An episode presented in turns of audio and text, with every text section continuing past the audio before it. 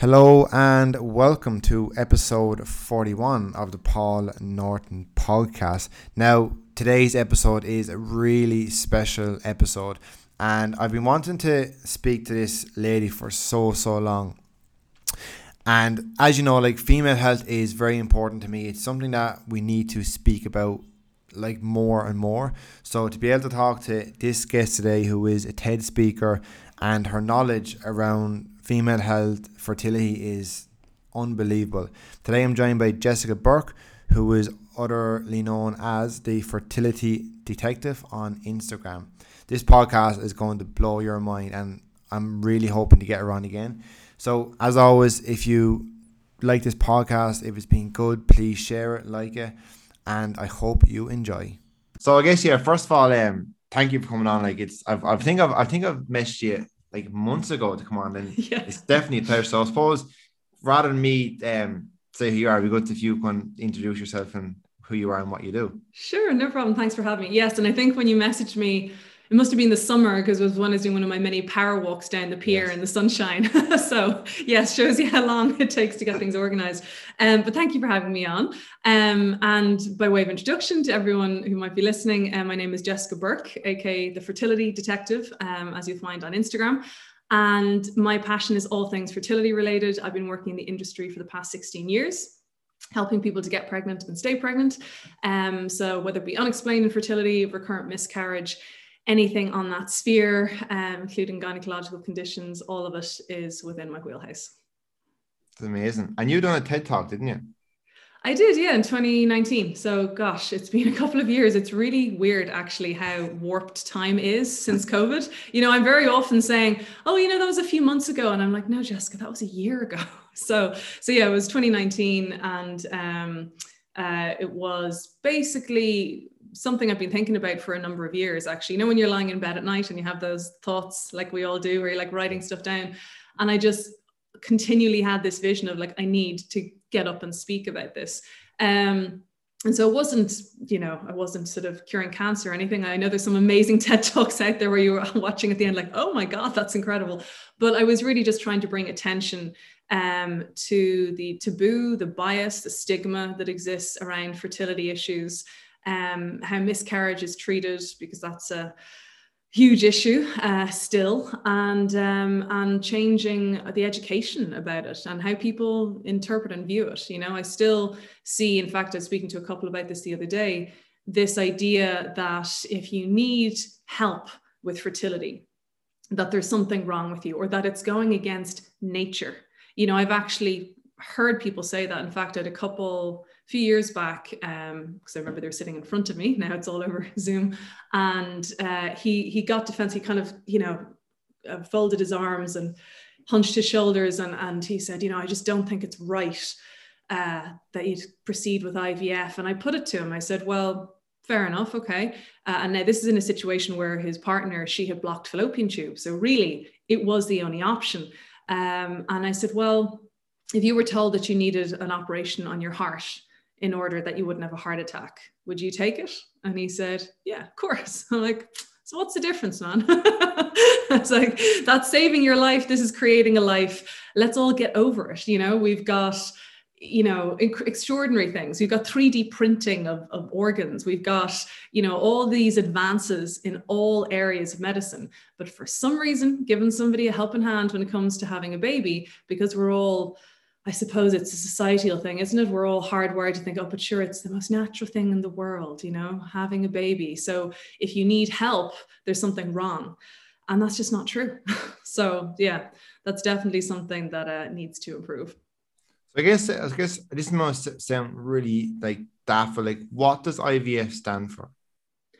It's a great question. As I'm always saying to people, no such thing as a silly question, so never chastise yourself for it. Uh, IVF, in, in vitro fertilization. So basically, as opposed to in vivo, in vivo is inside, as in in life. In vitro just means in a petri dish, essentially. So you're just having the sperm meeting the egg in the petri dish, and then the rest should follow. so it develops in the petri dish until being monitored, obviously, by an embryologist until ideally day five can go to day six. And at that point, it should be transferred back in. Amazing. So, so what, what do you, so what do you do? Do you help people like with like IVF? Do you help people like with kind of root causes? Like, what do you mainly? How do you help people get pregnant? I guess.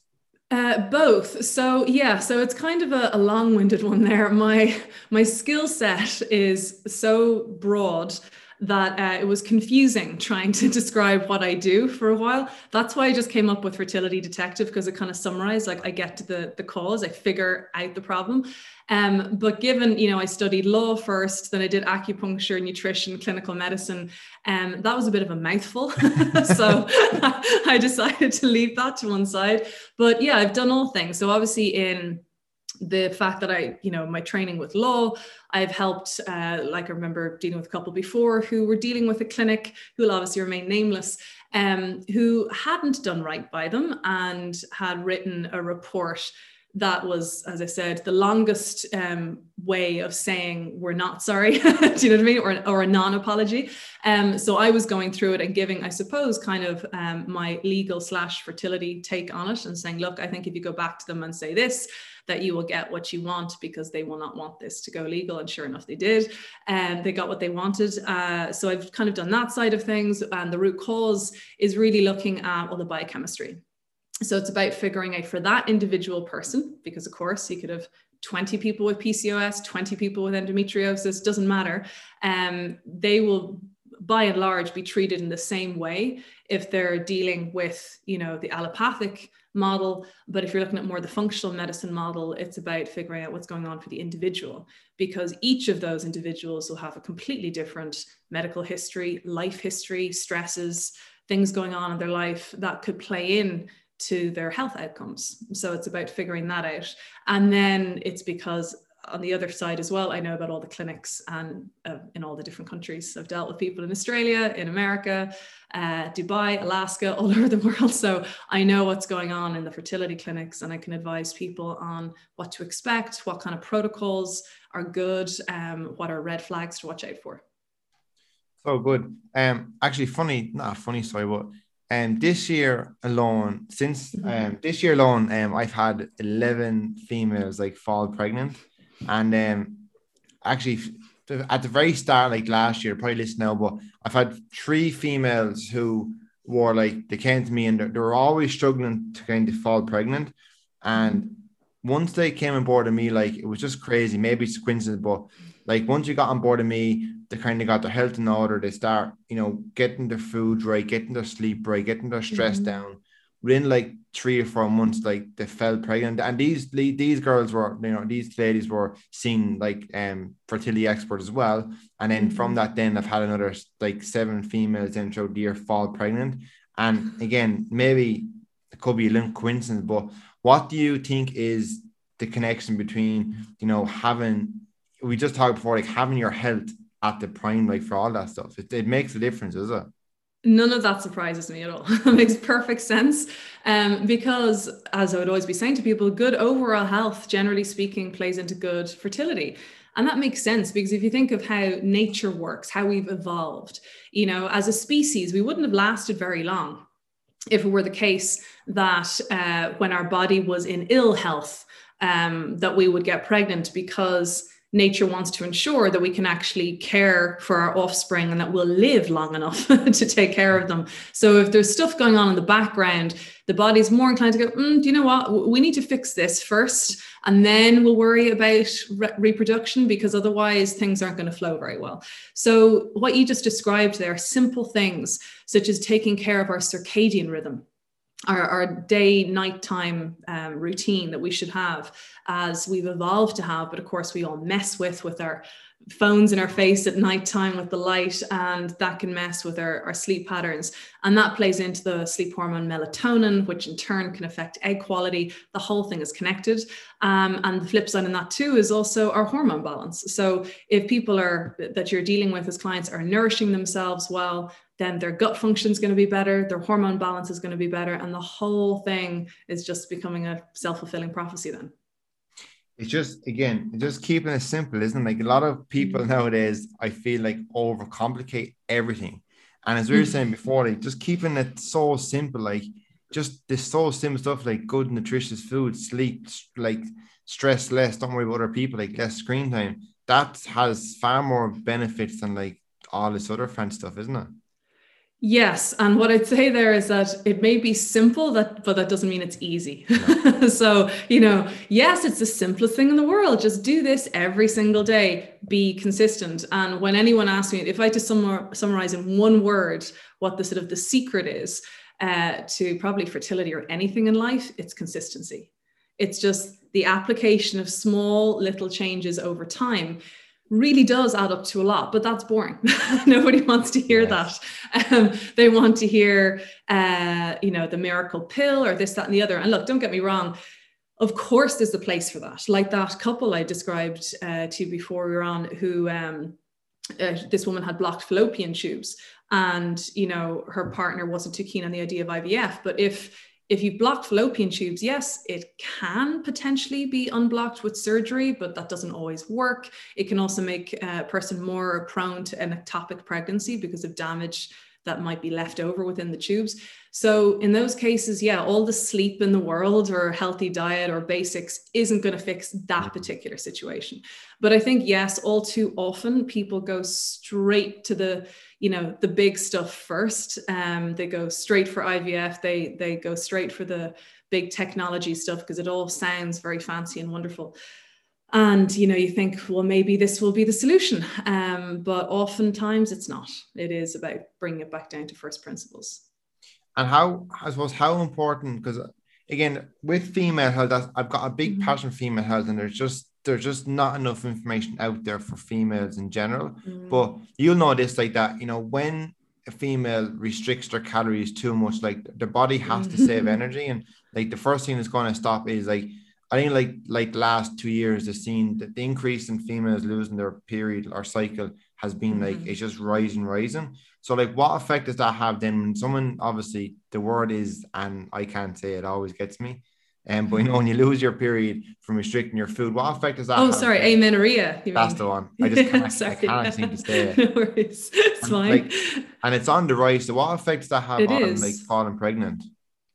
Huge, absolutely massive. So, secondary amenorrhea is where your period stops at some point and you're like, but you did get it originally. So, that's very common. Whereas primary amenorrhea, like where you never got your period, that's much, much rarer. Okay. And that's usually speaking to more genetic problems or, you know, much bigger health issues that the period wouldn't start. But secondary amenorrhea can happen, as many, I'm sure, of your listeners will know for a multitude of reasons. Your period can stop because of sudden shock or bereavement. Your period can stop because you're overtraining or eating too little. Um, it can stop because of hormone imbalance in other areas. Uh, so, not necessarily to do with you know estrogen progesterone as the root cause but it might go back to adrenal or thyroid so it's actually extremely common but what you said there about the calories thing i have to say this is still rampant and it's really concerning. I was actually having this conversation in the car this morning with my daughter on the way into school because she's concerned about, she's 13 and she's worried about uh, a friend of hers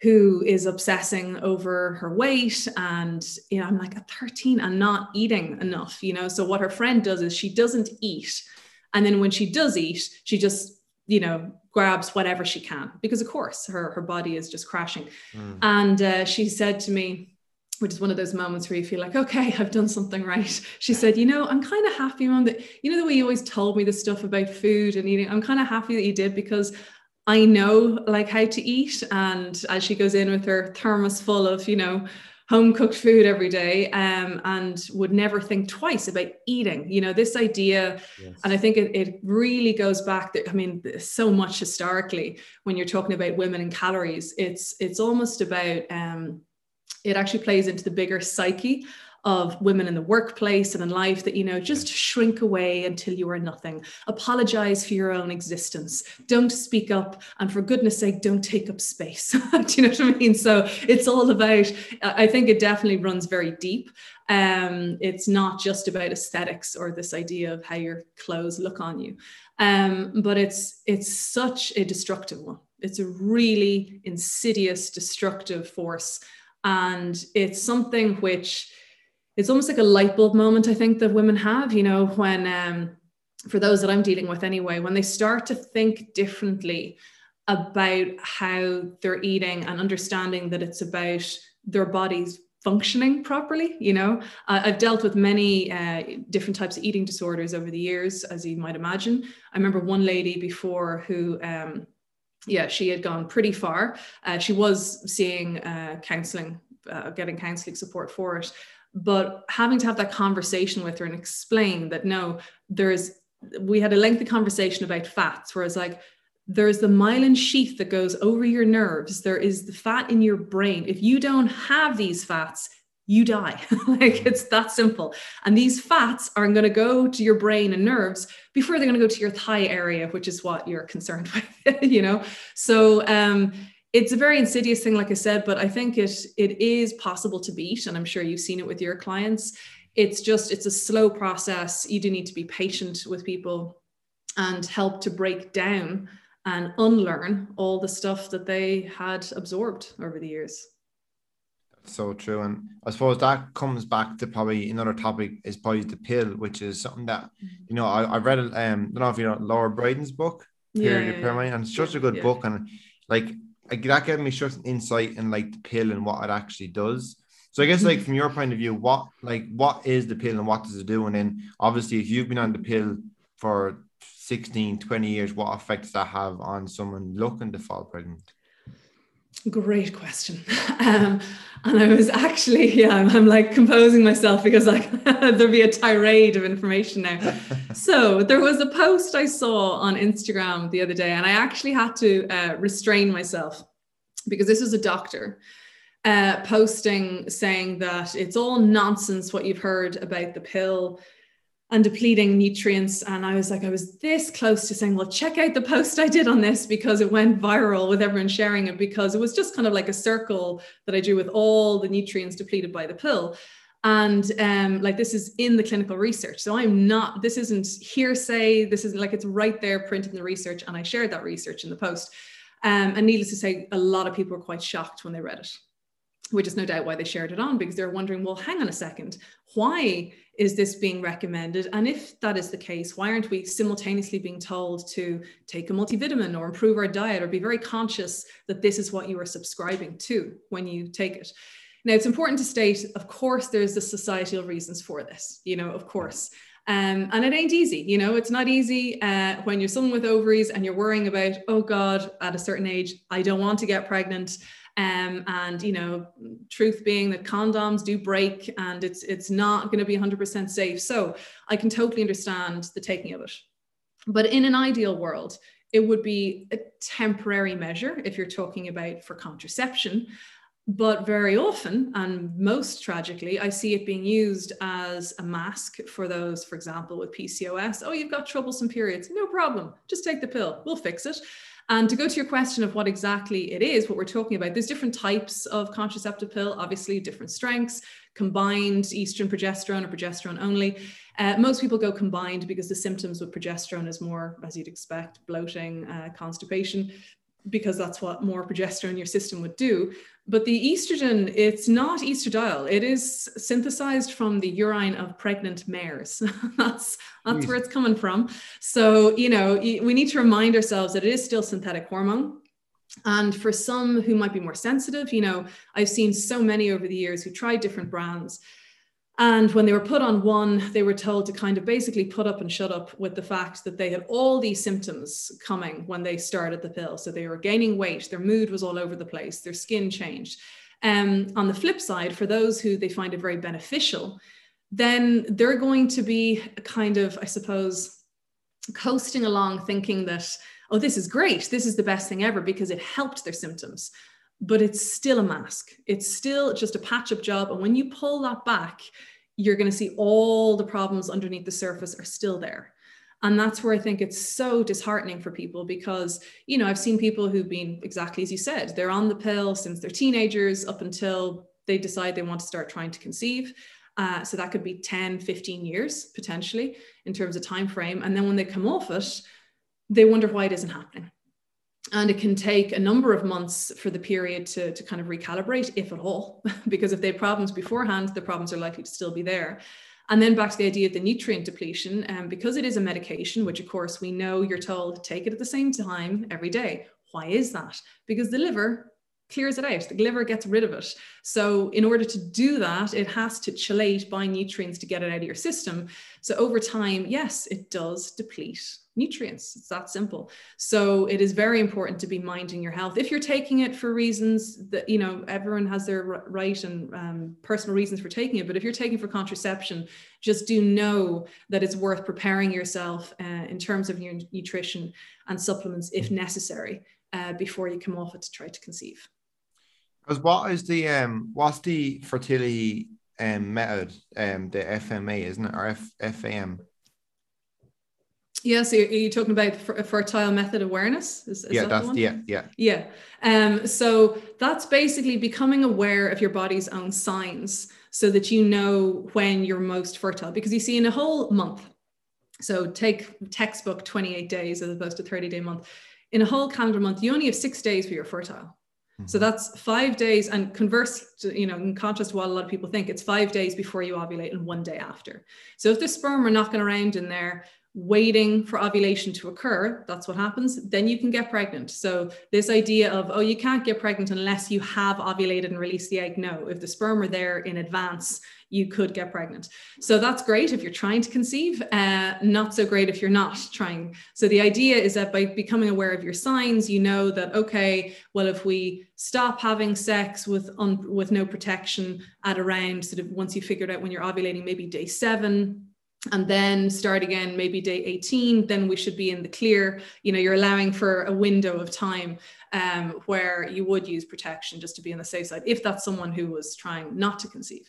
Um, but of course the, the opposite is the case too for fertility where people use the same uh, methods of whether it be charting basal body temperature looking at cervical mucus all of that to try to gauge when they are fertile.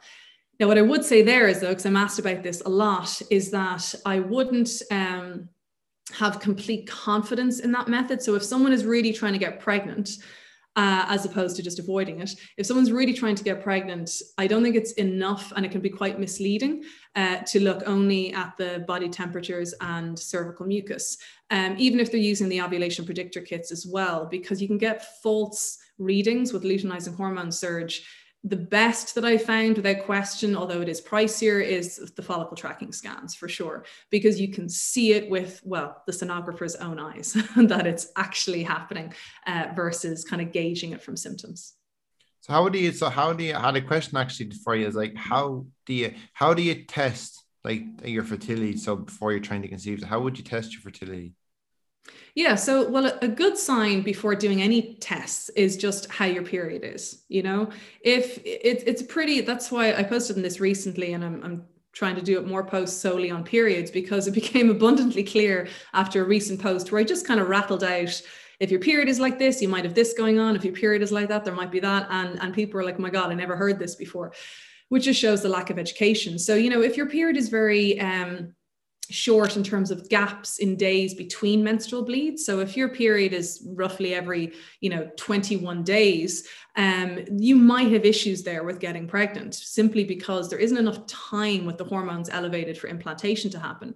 Equally if your cycle is like 40 days plus there might also be issues because it's going to be very hard to figure out exactly when you're ovulating um, if your luteal phase there is, is so much longer. So look to the period first, look to your overall health first. Do you have any background health conditions going on? Obviously, if you already know, oh, I have PCOS, I was diagnosed with that as a teenager then you should already be aware of the possibility not not the guarantee i wouldn't want anyone to be freaking out about it but the possibility that there might be issues there and so it might be worth doing further investigation uh, sooner, as in beginning the testing process. Or the same with um, endometriosis, or for someone who had particularly heavy, painful periods. I'm talking about being incapacitated with your periods, where you must take painkillers, or you can't function, or you're vomiting or nauseous. That's not normal.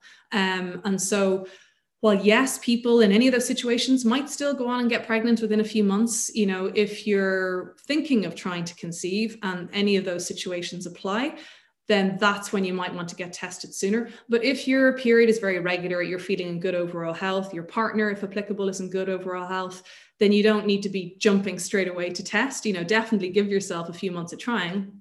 But obviously, if your uh, age bracket is a little bit higher, um, I mean, they say obviously over 35 start to get checked after six months, um, which is reasonable. You know, if, if you want to, you know, fit in two or three kids within a certain time frame, I can see where that advice is coming from. But I should add that where you know the dips tend to occur, I don't really see it from 35 to 40. I don't think there's this cliff the, this invisible cliff that you fall off of once you turn 35. That happens more into our 40s, uh, from what I've seen.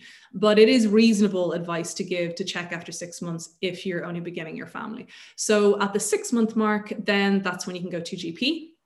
Get basic blood work done. So you're checking day three and 21 hormones, which basically means day three of your cycle, could be day two or four. Standard would be FSH, LH, estradiol. They might throw in prolactin, thyroid hormones, testosterone, etc. And then day 21 is only based on if it's a 28 day cycle for your progesterone. So if your cycle's 30 days, you go on day 23. You know, uh, if your cycle's day 26, you go on day 19.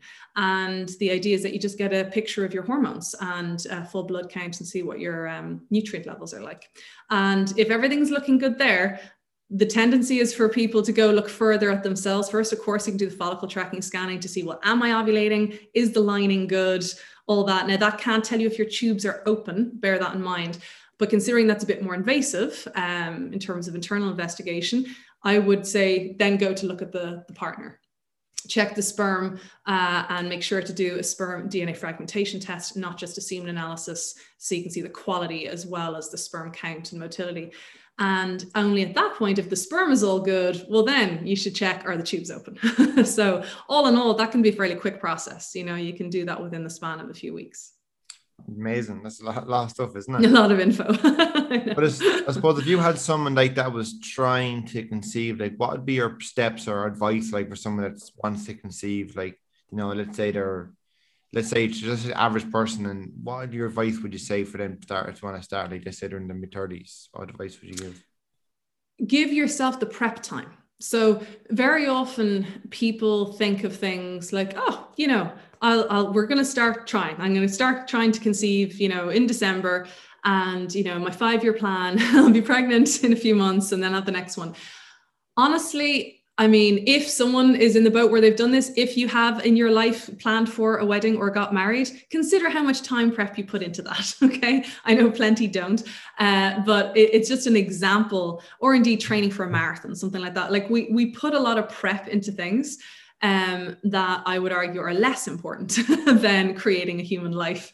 So we do need to change our mentality. You know, one thing I saw in the hospital I worked in in Shanghai, this is back when I was training uh, this in 2005, so it's a while ago. Um, and I remember seeing a couple that came in and they were so young and uh, you know that was across the board. I saw that people looked a lot younger than their age but they in particular were there to kind of kind of get an mot before trying to conceive. And i said when are you thinking of getting pregnant? And they said oh probably you know our work maybe two years from now. And i was like what because you'd never see that in Ireland. Never in a million mm. years would you see people thinking of that that far in advance. But it's a cultural thing. So in China, what I saw is that they're very much forward planners, like for everything. Uh, maybe too uh, too far in a, deg- a degree, but you could definitely see the benefits. Whereas here, I think maybe we've taken on more of the American like instant fix, you know, instant satisfaction. Like like there's you know uh, fashion is is turned over so quickly. I, I, feel like it's kind of similar. We expect things to happen very fast um, and instantaneous gratification. Um, and unfortunately the human body doesn't really work that way. So if someone's trying and thinking of of conceiving over the you know in the near future i'd say start for it and plan for it now and that means simple stuff. It means maybe don't go so crazy at the weekends anymore when you're out having fun. Maybe rein in the diet and start trying to, rather than thinking what you're cutting out, think of what you're including. Think of all your favorite fruits and vegetables and go, okay, I'm going to start including more of them. Or maybe there's a few new ones that I'll try. Uh, think about daily movement. Are you even getting out for a walk in the day or are you just glued to your computer? Simple stuff like that, if you actually implement it um, and do it consistently over the following months, can make a big difference. That's so good. And I suppose, like, if someone is like is there a link between let's say if someone is constantly eating processed foods they don't move much not in good health there maybe they might be you know obese like does that play an effect in falling pregnant compared to someone who is let's say maybe healthier eats fruits all that kind of stuff is there any difference or not really well there's two parts to that of what you said there because um there's kind of the first part eating you know the rubbishy foods not moving and then there's, you know, BMI as a separate topic. And the reason why I bring that up is because, and I've seen this so often over the years, if, if it were tr- truly the case, certainly in my area, now I totally understand for, for your clients what work you're doing, that's different and they may have different motivations. Um, but if it were the case that I only ever saw, like all my clients over the years had an above average BMI, then I would come out and say, look, guys, this is what I have seen. Like, this is a fact that every single person I've seen is of a higher BMI. Therefore, that must be correlated with reduced fertility.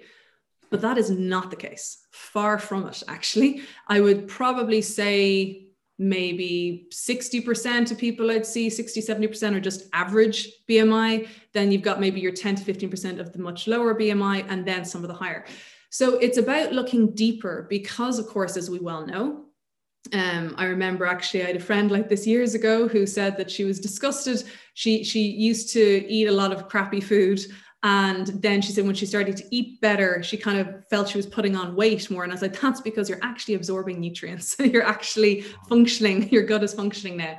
Um, but so when you're talking about uh, the intake of poor, basically empty calories, okay? And in that situation, yes, a person can be legitimately hungry a few hours later, even if they've consumed 1500 calories in one meal, because there's nothing there for the body. So the body's like, this isn't going to cut it. You're going to have to give us more. And that is what leads to this vicious circle that people find themselves in. Um, but the reason why I was just distinguishing between the two is because of the fact that we do, as a society, very much identify with the idea that if someone looks a certain way, then they are a certain way, and that plays into their health. You know, I had a woman actually last year who was like a size eight, you know, very slim, and um, yet she developed gestational diabetes in her pregnancy. And she said, How can that be? How could I have gestational diabetes? And I said, Because you're eating a ton of sugar. it doesn't matter how you look, just because your body is processing it differently or your hormones are treating it differently. Because remember, hormones, and I'm sure you're aware, the leptin, ghrelin, all of that plays into how your body chooses to store fat in the cells. Um, doesn't mean that the hormones aren't being affected, or in particular, that inflammatory processes aren't being kicked off, which can affect egg quality and can affect then the you know the future fertility as well. So i would say if you know and this is really important for anybody listening because I, I hate to see anybody beating themselves up you know. I've seen so many out there who've been and i mean categorically told by a consultant go off and lose weight don't want to talk to you until you lose weight. And then I go through their their test results and everything. I had one woman recently actually in that category. She has two children. So she said, I know. And she said, even my GP said to me, You're no heavier now than you were when you had your first two. So what's changed? It's not the BMI. And of course, we went through her bloods. I could see it was she was deficient in a number of things. So it wasn't actually that was the cause of BMI. It was the underlying factors. And that's what I think is really cruel when people are, are left to feel like they are the problem. Like literally who they are is the problem. Like it's never about that. It's always about the biochemistry. Um, and the same thing for those uh, on the other ha- hand who are average BMI or, you know, someone, no one would be passing any comments about their weight they're often left completely confused because I've dealt with them. They're saying, you know, I don't smoke, I don't drink, I'm not overweight. They list out the typical things. So why isn't it working for me? I'm like, because it runs deeper than that. We have to look at the immune function, the blood clotting factors, we have to look at nutrient levels, genetic markers, anatomical issues.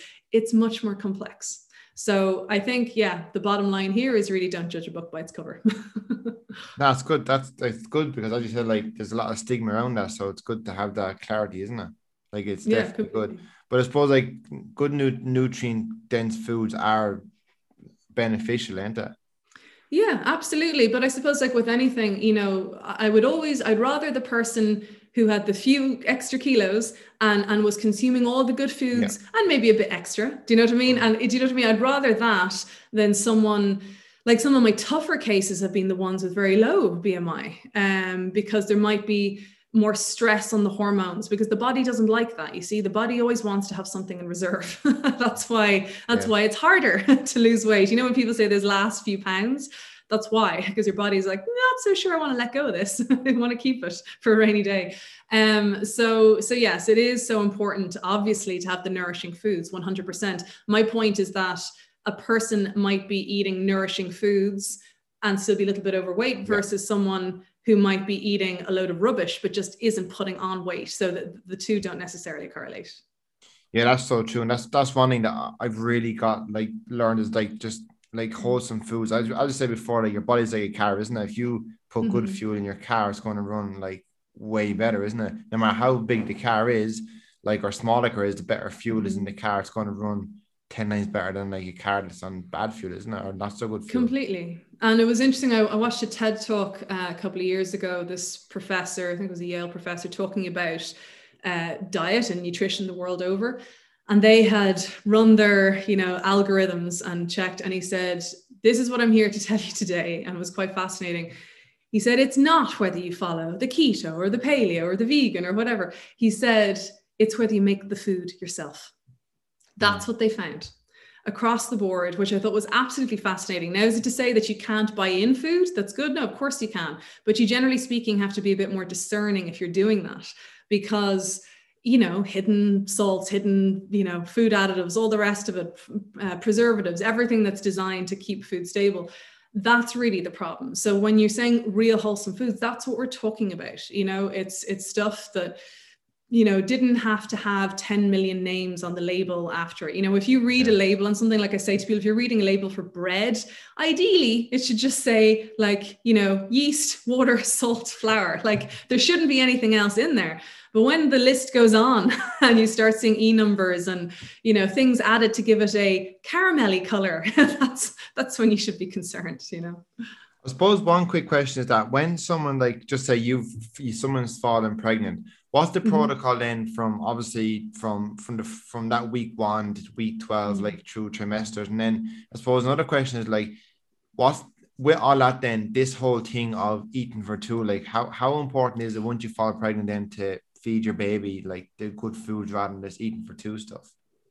Great questions. So um first thing I'd say is a lot of the time I see people, you know, when obviously they'll be trying to get pregnant, once they are pregnant, they're they're totally concerned and freaking out because they're like Jessica, I feel sick. I can't eat any of the normal salads I was eating or anything that's good for me.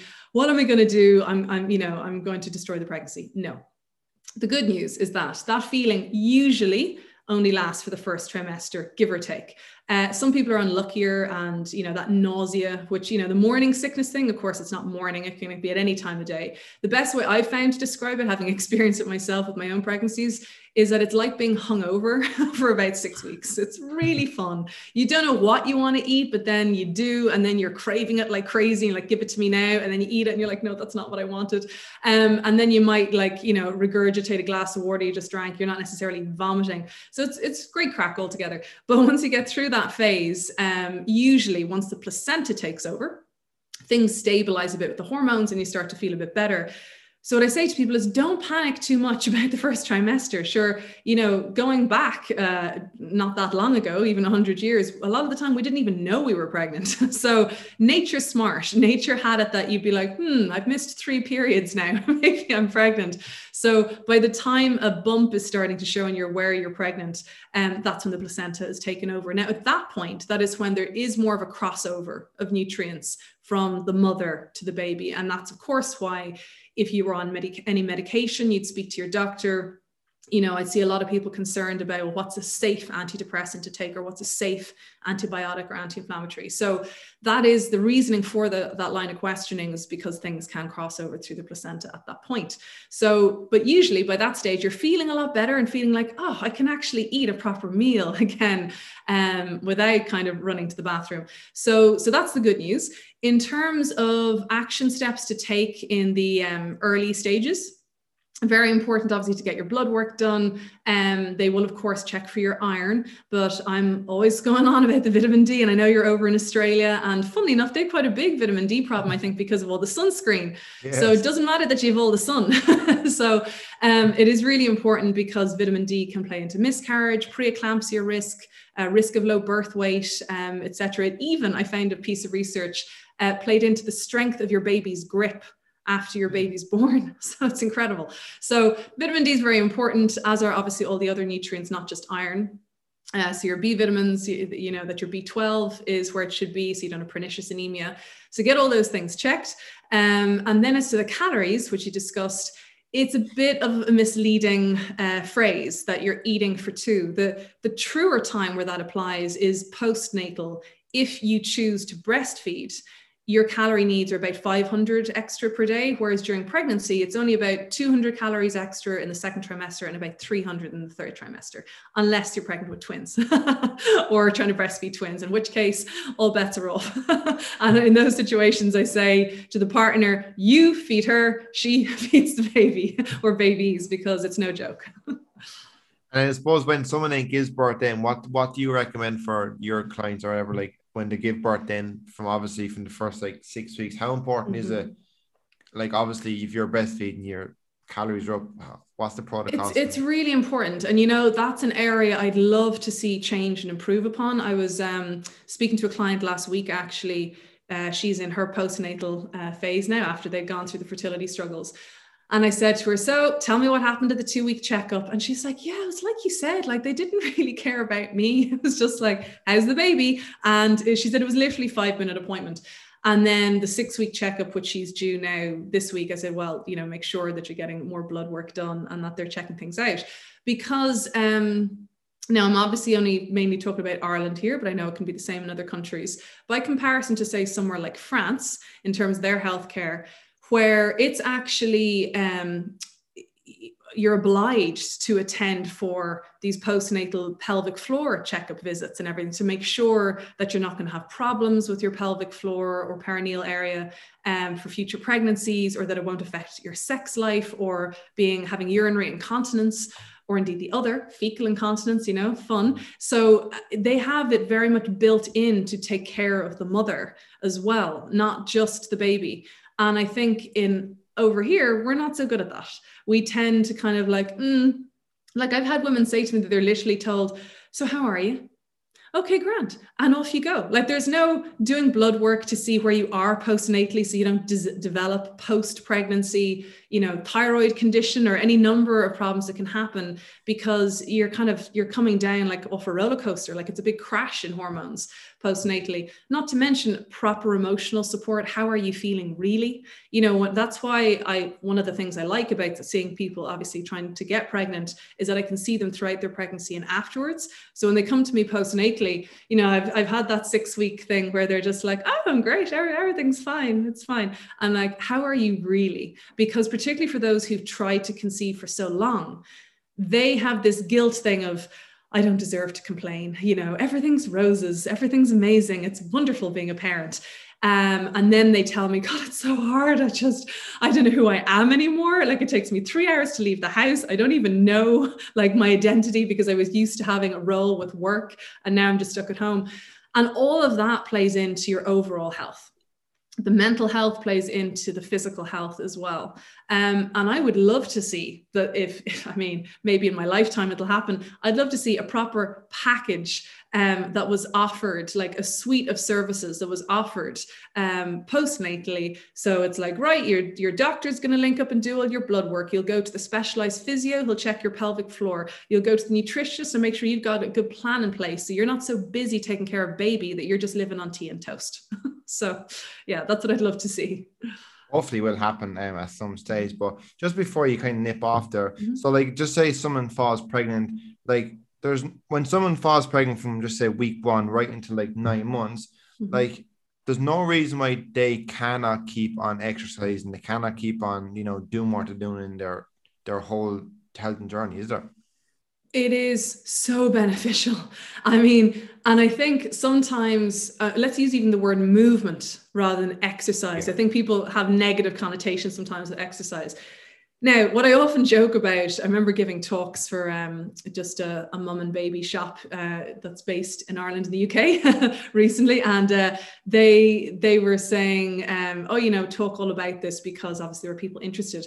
And one thing I would say is, I'm not going to tell anybody that, "Oh, you're pregnant." Take up CrossFit.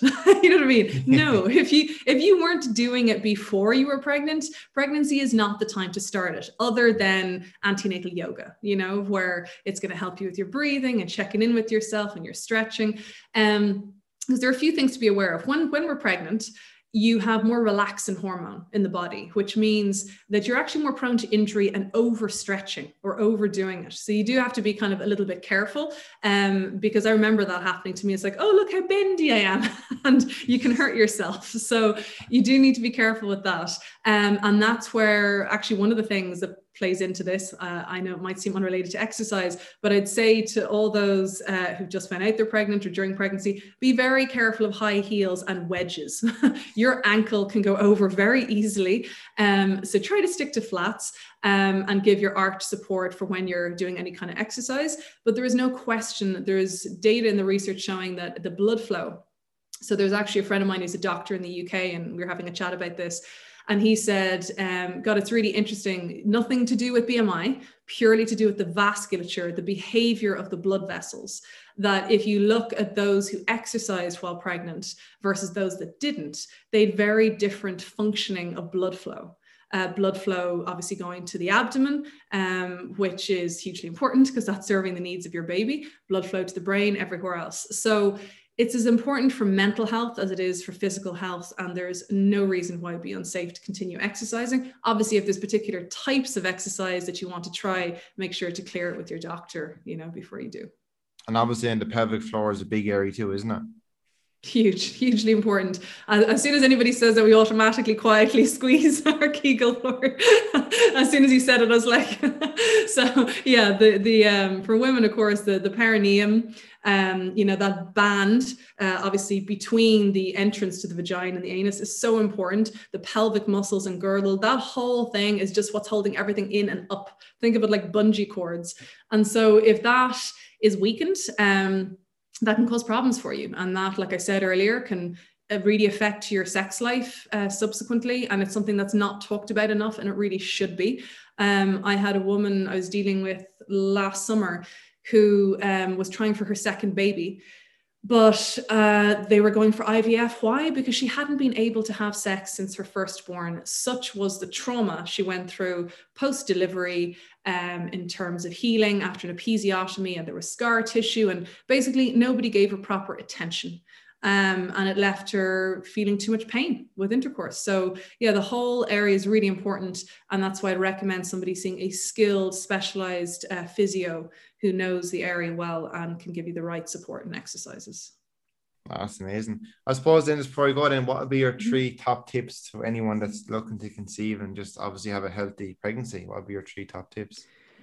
So let's go all encompassing here. Um, so physical health obviously really important so just you know everyone knows themselves like are you on an even keel like are you getting in the right food and are you getting out getting some fresh air and light? It's not just about exercise. I mean you know you could be exercising in a dank dark gym and i don't think that'd be great for your health. So it is important to have the balance there. So the physical health the emotional health make sure that you're in the right headspace. Somebody you know i dealt with a woman before who'd had you know, her father was dying of Parkinson's and they were trying to move house and she had a project on and work. And I'm like, you are frazzled. You're not in the right headspace to be doing this just yet. So try to make space.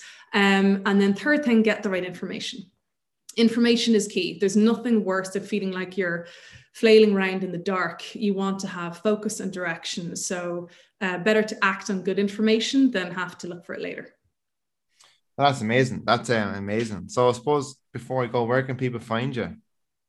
Uh, on Instagram at the fertilitydetective.e or jessicabourke.com. That's B O U R K E. That's amazing. Now it's great to have you on. It's just I'll listen back tomorrow. It was such a good conversation. There's a lot of stuff there, so you have to do it again. No, you're so welcome. Definitely. Thank you so much. Amazing stuff. Thank you. Take care.